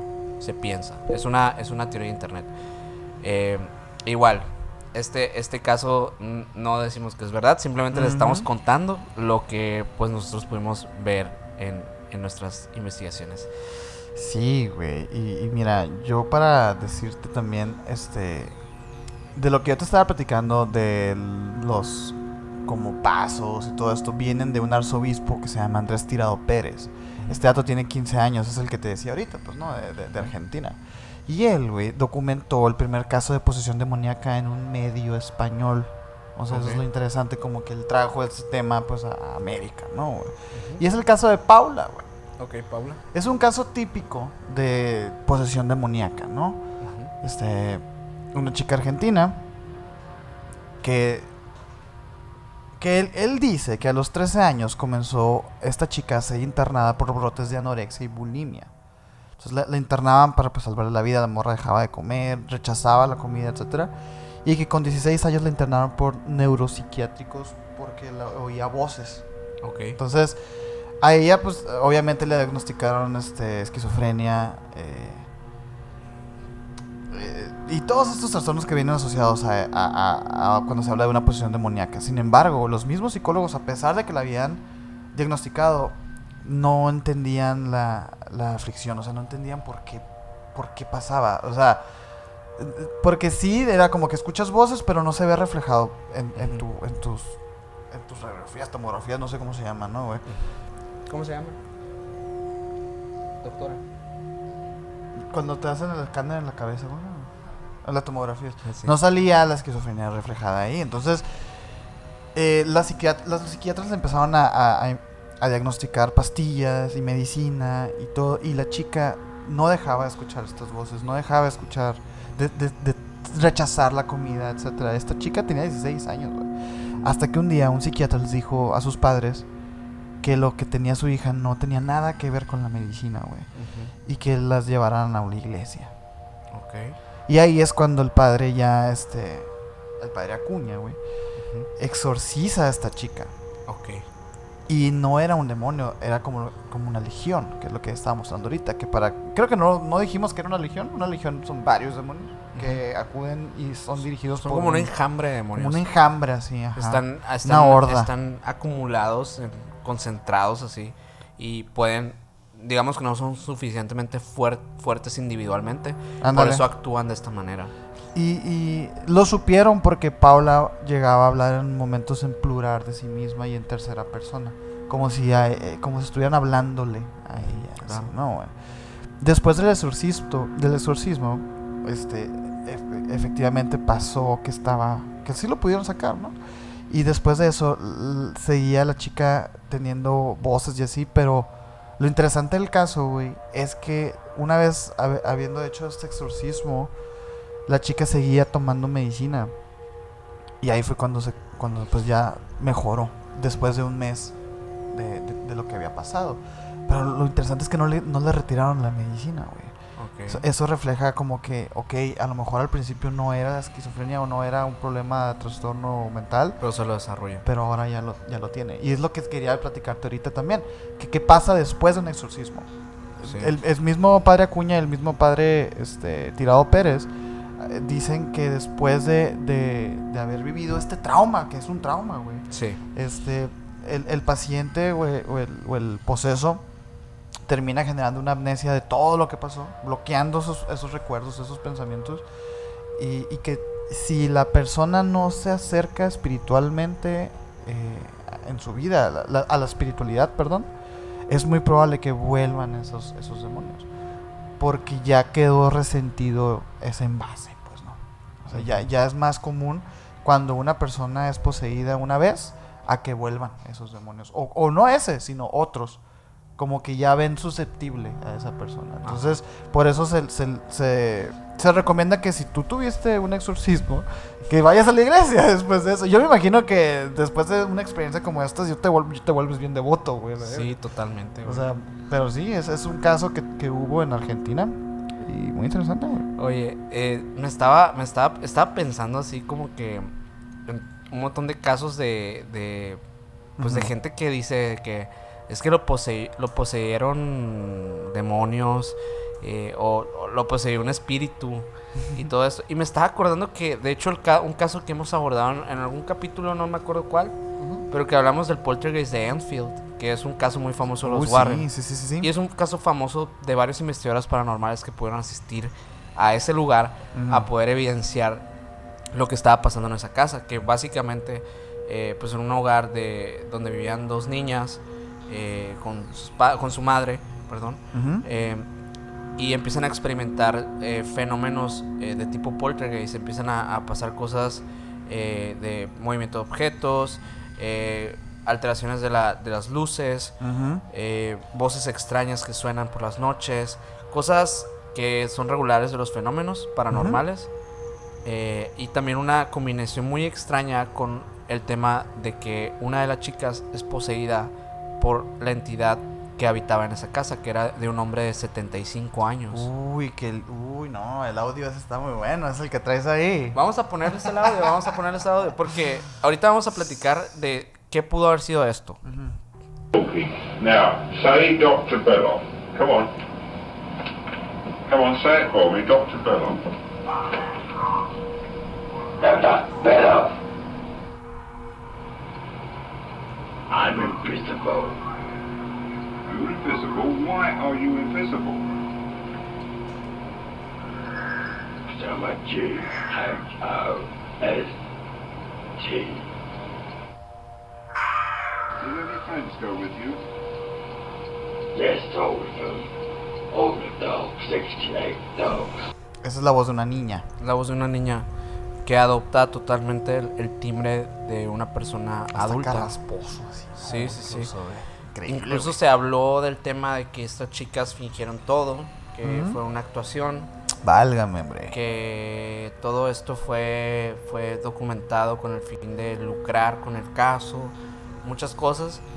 Eh, pero lo curioso es pensar cómo es que una niña puede hacer unos sonidos guturales de ese- a ese nivel, pues, ¿no? Creo que tendría que tener un entrenamiento vocal muy bueno. Pues es, eh, es que no sé si. Es que eso ya es otra cosa, güey. Tiene que ser o 100% montado de que fue otra persona.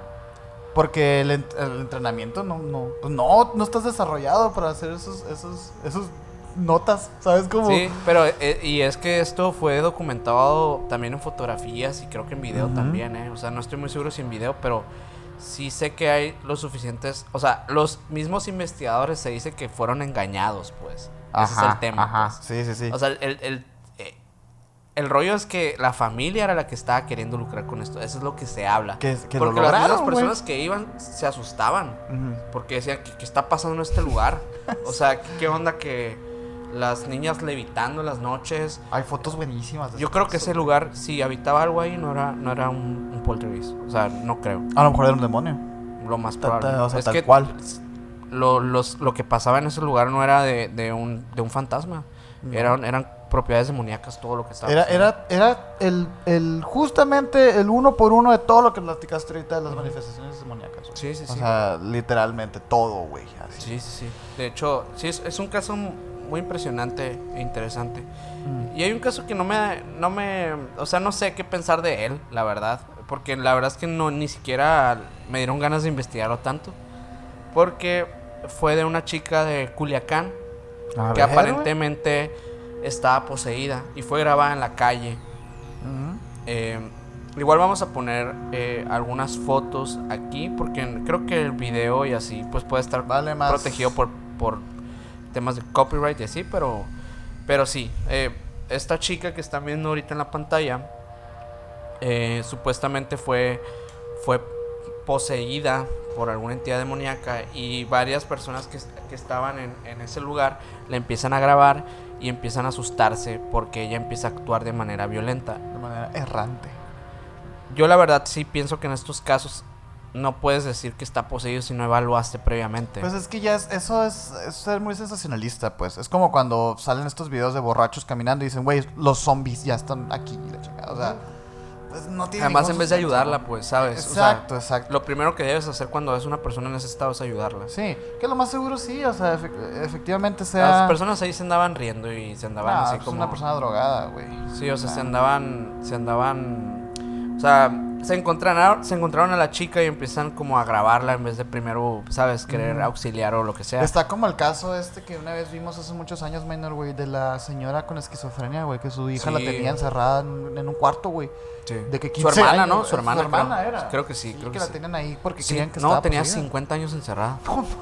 Sí, Hay que poner ten- unas era una señora como de favor. 60 años, vamos Ajá. a poner las imágenes aquí, eh, que estaba en ese lugar, obviamente en condiciones de pobreza extremas, Sí, en, en un pasillo vivía.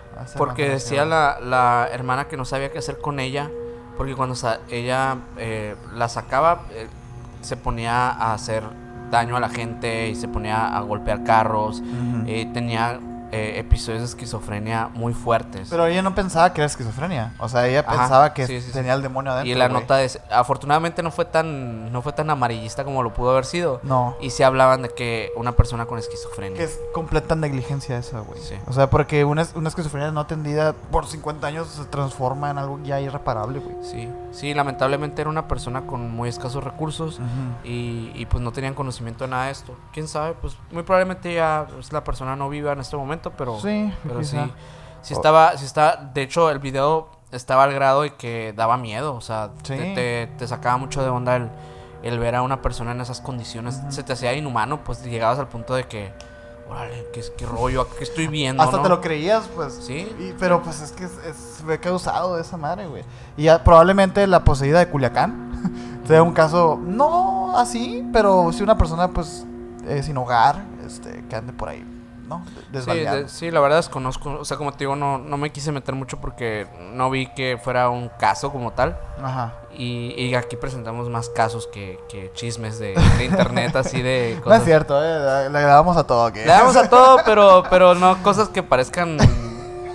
que parezcan Oye. bromas, ¿no? Ahorita estamos hablando de, bueno, toda esta información que estamos dando en el capítulo, güey, eh, vienen de la, de la voz de, de arzobispos, sacerdotes, padres, gente del clero.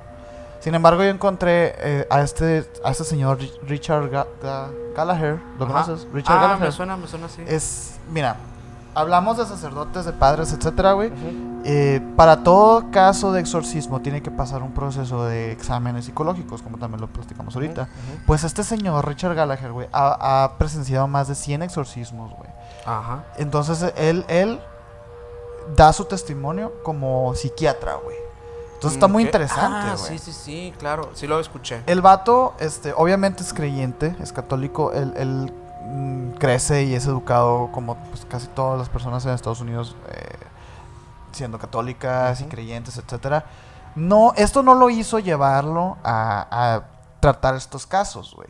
De hecho, eh, se habla que todos los exorcistas y todas las personas que están, que se ven involucradas en un caso de exorcismo, güey, tienen que tener la llamada de Dios.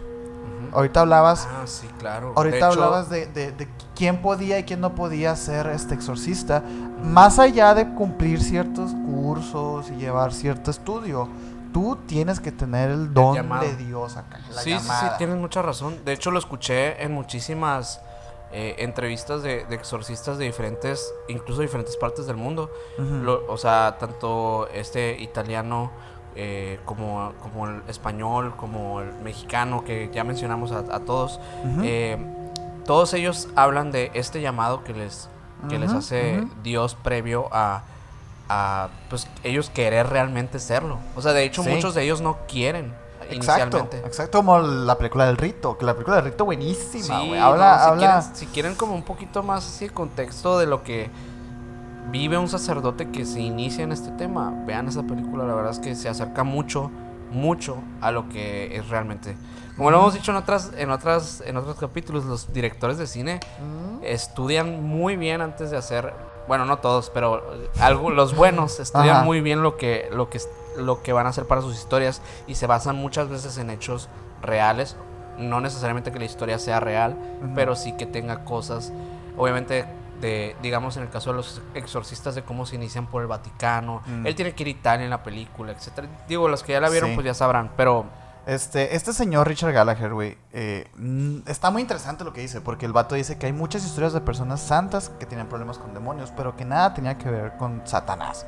Él haciendo referencia a que tuvo 25 mil pacientes, 25 mil pacientes, güey, Oh, no, man. cuyos síntomas no tenían nada que ver con una posesión demoníaca, güey. Sin embargo, güey, él, de todos modos, él sí acepta que tuvo por lo menos 100. 100 casos de personas que de verdad este, tenían un, tra- un- un problema de este tipo, ¿no, güey? Y él hace sus propias conclusiones, güey.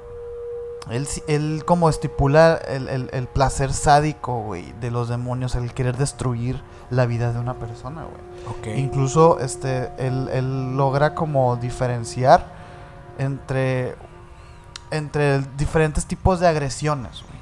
¿no? Eh, según Gallagher, güey, él exhibe diferentes poderes, güey, de la vida personal de la persona y de la, y de la vida como lo que quiere el demonio, hasta de cuenta, ¿no? Sí. Eh, él de repente también cumple y, y- y da fe un poco de, de estos cuatro requisitos que dan como los exorcistas acerca de cómo definir uno, Ujú. uno real de uno no real, pues, ¿no? Habla de la clarividencia, güey. Habla de que, por ejemplo, que él tuvo un caso en donde, bueno, en ese tiempo la mamá de este, de este psiquiatra había muerto de cáncer, güey. Entonces, ese espíritu, güey, cuando estuvo presente junto a él, él le, le recordó eso, güey. Le dijo, es que tú extrañas a tu mamá, güey. Que se Ok. murió de cáncer. Y el vato de que, ¿qué? O sea, le dijo una información que nada más Él él sabía. sabía en ese momento. Porque obviamente él fue a trabajar a un lugar y no se llevaba con las personas. No había manera, güey, en que supieran información personal y menos un, un niño que estaba Claro. poseído, ¿no? Ok. eh, habla de que, de que son, de que empiezan a vomitar insultos, empiezan a decir cosas muy crueles, este, habla de muchas cosas aquí Que, groseras, que no güey, podemos. que no podemos decir, güey. Eh, y de hecho, él habla de que mucha gente... Blasfemias, básicamente. Blasfemias, blasfemias, totalmente. Ajá. Él habla de que mucha gente ora por él. Porque al- él al, al estar inviscuido en todos estos casos, güey, eh, él no... Él, él- él- él tiene miedo, la gente más bien tiene miedo de que, de que le pase algo, güey. Sí. Sin embargo, él dice que al ser una persona devota de Dios y, pe- y pensando que él está de su, de su lado y todo se siente seguro. Sin embargo, güey, él asegura que él ve al, al demonio en todas partes. Ajá. O sea, él, al final de toda su carrera y de todos los casos en los que se, que se ha visto involucrado, Su su, conclusión es que lo ve en todas partes. conclusión es que el diablo existe, güey. Ajá. Sí. O sea, y está en todos. y que está en todas lugar. partes, güey.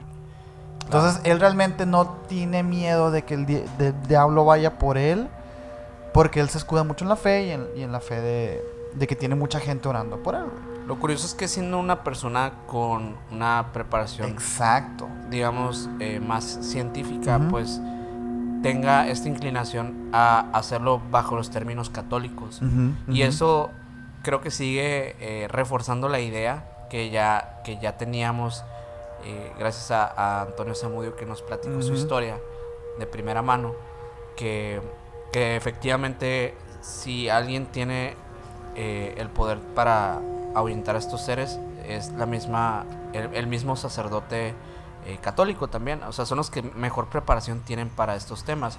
Digo, no dudo que también existan eh, otro tipo de rituales y otro tipo de personas que también estén muy bien preparadas, eh, pero definitivamente los casos de éxito mayor registrados y, y más registrados de la historia son de el Vaticano. Sí, sí, totalmente. De hecho, eh, uno de los, de los casos documentados por más tiempo es el de Ana, Ana Edklund. ¿Entiendes, Ok. por ahí? No, no lo he escuchado. Es, realmente no es su nombre real, güey. El nombre real de esta persona es Emma Schmidt. Ok. Es una persona que fue supuestamente poseída y exorcizada a lo largo de varias décadas. Ajá. Y, y cumple un poquito con lo que estábamos diciendo, de que una vez siendo poseída es muy probable que después vuelvas a, a recaer, güey. Porque a esta persona le hicieron eh, un exorcismo durante alrededor de eh, cuatro años. Ok. Le lograron sacar el demonio. Ajá. Sin embargo, después vuelve a recaer, güey. Tomando este como en, en- en- en consideración todos los años en los que estuvo ella poseída. Porque se habla de que le- lo dejaron libre, pero la teoría es de que pues no la dejaron libre realmente. Como Ajá. que lograron fingir eh, que habían ganado, ¿no? Entonces se vuelve a manifestar 20 años después, güey.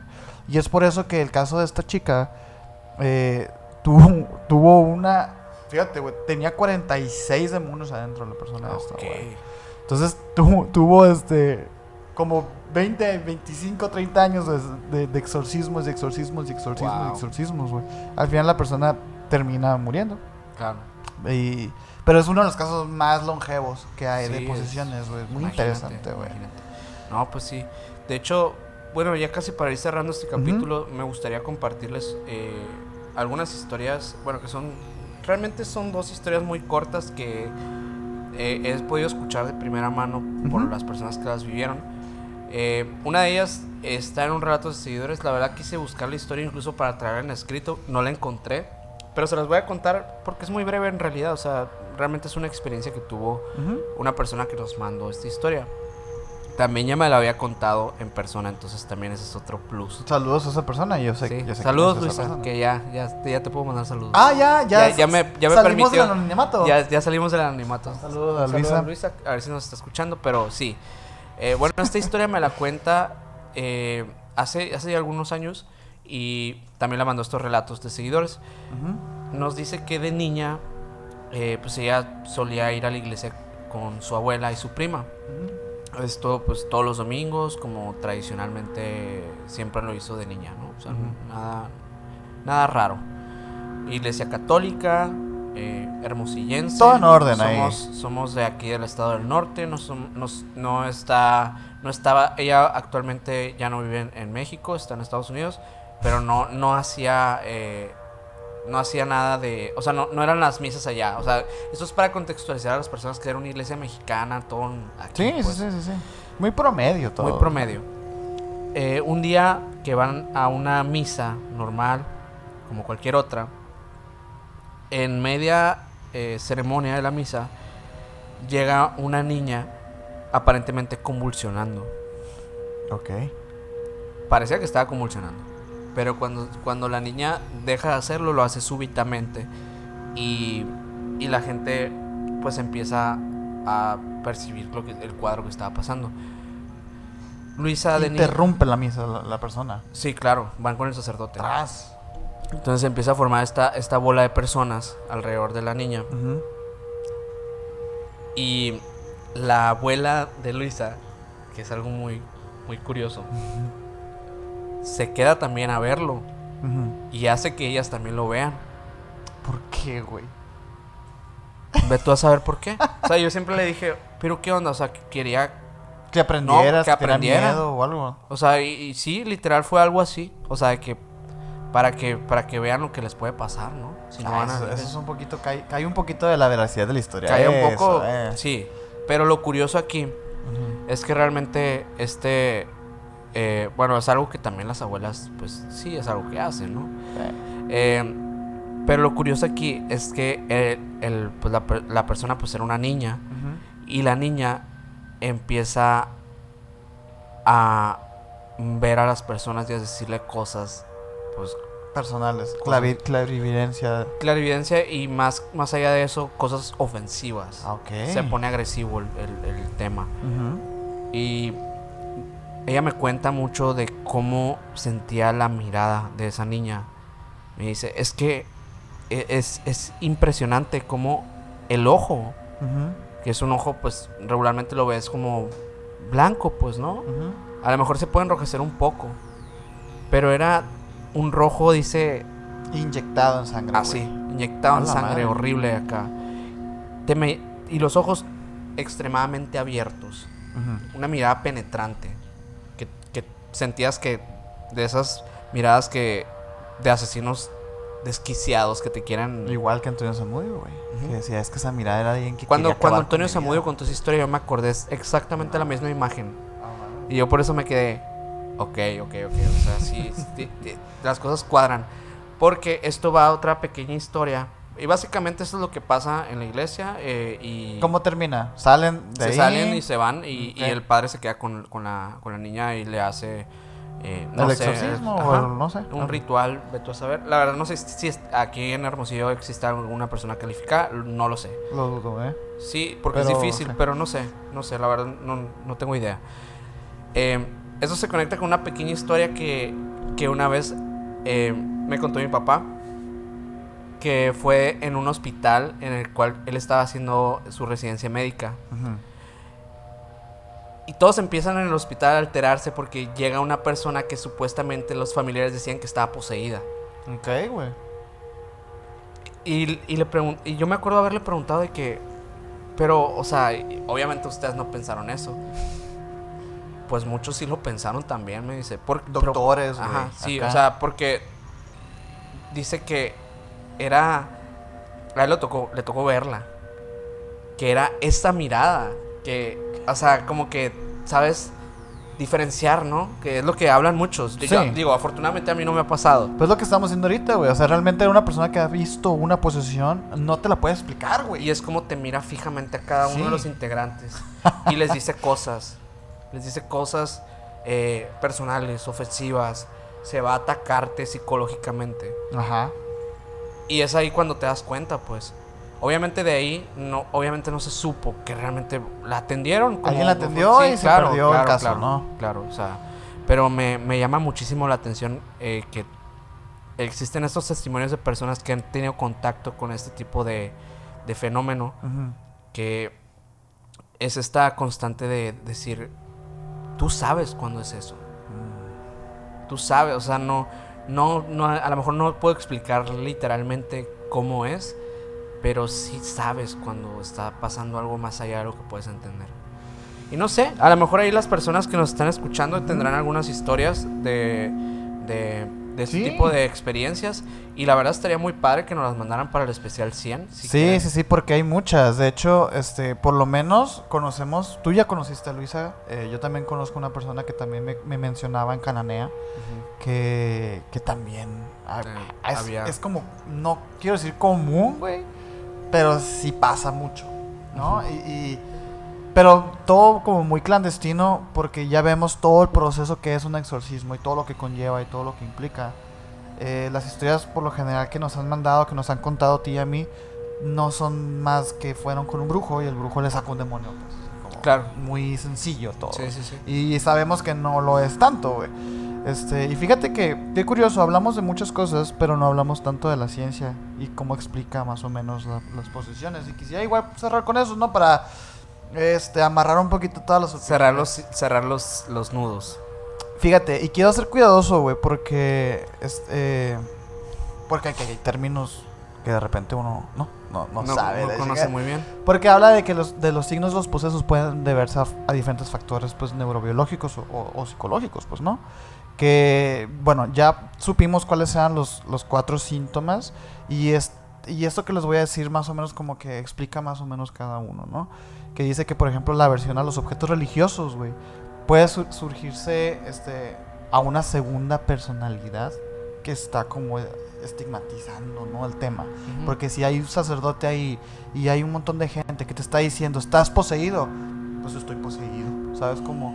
Y puede que eso se pueda deber a un cuadro de trastornos de, de convers- conversivo, dice sí que es como neurosis, o presentarse un cuadro de esquizofrenia también, que ya es psicosis eso, ¿no? Eh, habla de que la amnesia después del, del episodio puede deberse a la sobrecarga del- de la función cerebral también, o sea, como el hecho de tanto estrés y tanto acá hace que pf, se te bloquee todo, pues, ¿no? Claro. Aquí es cuando ya se empieza a poner un poquito más forzada la cosa, güey. Porque existen otros signos más complejos de explicar, como es el hablar diferentes lenguas o el, o el- el evitar, pues, ¿no? Ajá. Y el primero lo trataremos descriptivamente desde el síndrome de idioma extranjero, que esto nunca lo había escuchado, güey. Existe algo que se llama el síndrome del idioma extranjero, güey. Ok. Que puede presentarse producto de factores neurológicos en la- eh, o en la misma psicosis. Eso se me hace muy raro Te porque políglota cuando te... de repente, ¿no? Y, y lo hemos visto y lo platicamos en el capítulo de la reencarnación, que es cuando nosotros lo habíamos asociado como a esta conexión con la conciencia colectiva, este, los registros acá chicos de otras vidas, etcétera, que te hacen recordar este, como lenguas que no conocías, güey. Y la interesante aquí, que es a- aquí ya se pone ojón la cosa, güey, es la levitación. Pues, ¿cómo puedes explicar la levitación de una manera científica? Imanes acá. Ah, sí, pues. Eh, pues aquí dice que puede deberse a, a una a la física literalmente, güey, con la llamada levitación magnética, a través de una hipótesis en la que esta condición podría cumplirse en los seres humanos debido a la sobreexcitación cerebral que generaría cierto capto, cierto campo magnético. güey. ok, ok. Esto se asocia mucho con el rollo del poltergeist. Sí, sí, sí. O sea, porque la teoría de los poltergeist habla precisamente de que tú eres el mismo que está, eh, tú eres, eh, eres tú mismo el que está sobreexcitando las ondas magnéticas de tu propio cerebro que se están viendo manifest- manifestadas físicamente, güey, en, en todos los este, aparatos electro- electrónicos, etcétera. Por eso se apagan, se prenden luces, güey. El mal funcionamiento de todo esto, Sí, Pero ya al punto de levitar, a mí ya se me hace mucho, ¿no? sí, sí, sí. Eh, la verdad es que ya ahí sí... O sea, no quieras explicar eso, pues. Sí, o sea, básicamente esto se le asocia a la neurosis y a la psicosis, pues. O sea, como, como un tema ahí. Porque sí es cierto, y esto sí lo platicamos en el primer capítulo. Esto nace de. Pues de, de malis- malas interpretaciones de trastornos de, de la mente, pues, ¿no? De la bipolaridad, el trastorno de identidad disociativa, güey, la esquizofrenia. Antes eh, era, era, era un demonio, ¿sabes? Sí. Y, y ya. Entonces, esa es la delgada línea eh, que, que no tenemos que cruzar.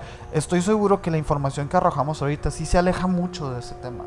Porque creo que tocamos eh, los puntos desde un, desde un lado muy objetivo en el que en el que pasan cosas que de verdad no se pueden explicar, pues, ¿no? N- Porque cuando uno habla de exorcismos o de cosas así, em, se suele confundir mucho. De que escuchan voces, escuchan esto, no, no, no.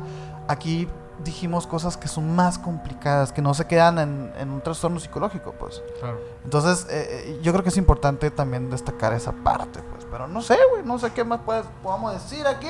¿Tú crees en los exorcistas, güey? Eh, O en las posesiones. pues creo que pueden arreglar un problema, porque lo han hecho. Ok. A ver, Eh, desarrolla, güey. Creo que, creo que sí, sí ha pasado que por lo menos personas que, que creían que estaban poseídas o que creían que tenían Ok. eh, presencias demoníacas, eh, pues pudieron aliviarse al saber que un sacerdote les dijo que no tenían nada. Eso es muy importante, güey. Porque como... Por eso creo que el, el, el exorcista es importante. Sí, por supuesto. Porque ya hay mucha sugestión. Eh, y también creo que. Digo, yo nunca he presenciado una, una posesión, pero digo, en caso de ser ciertas, pues no creo que esté mal que existan. No, no, por supuesto que no. Digo, al final de cuentas, ¿qué importa? Que pensemos que está bien o mal. Existe y ya. Entonces, es muy importante eso que acabas de decir, güey. Porque volviendo a lo mismo, es que me encantó lo que, con lo que abriste, güey. O sea, hay gente que cree que está poseída y necesita la validez de un padre que les diga, güey, no estás poseída, tranquila. Y con eso se curan, güey. Sí, sí, Porque también, como lo dijimos también en el, en el capítulo, pues, o sea, un, exorcis- un exorcismo existe porque crees que existe. Entonces, puede que haya personas que puedan, este, pues, tratar sus trastornos de esta manera.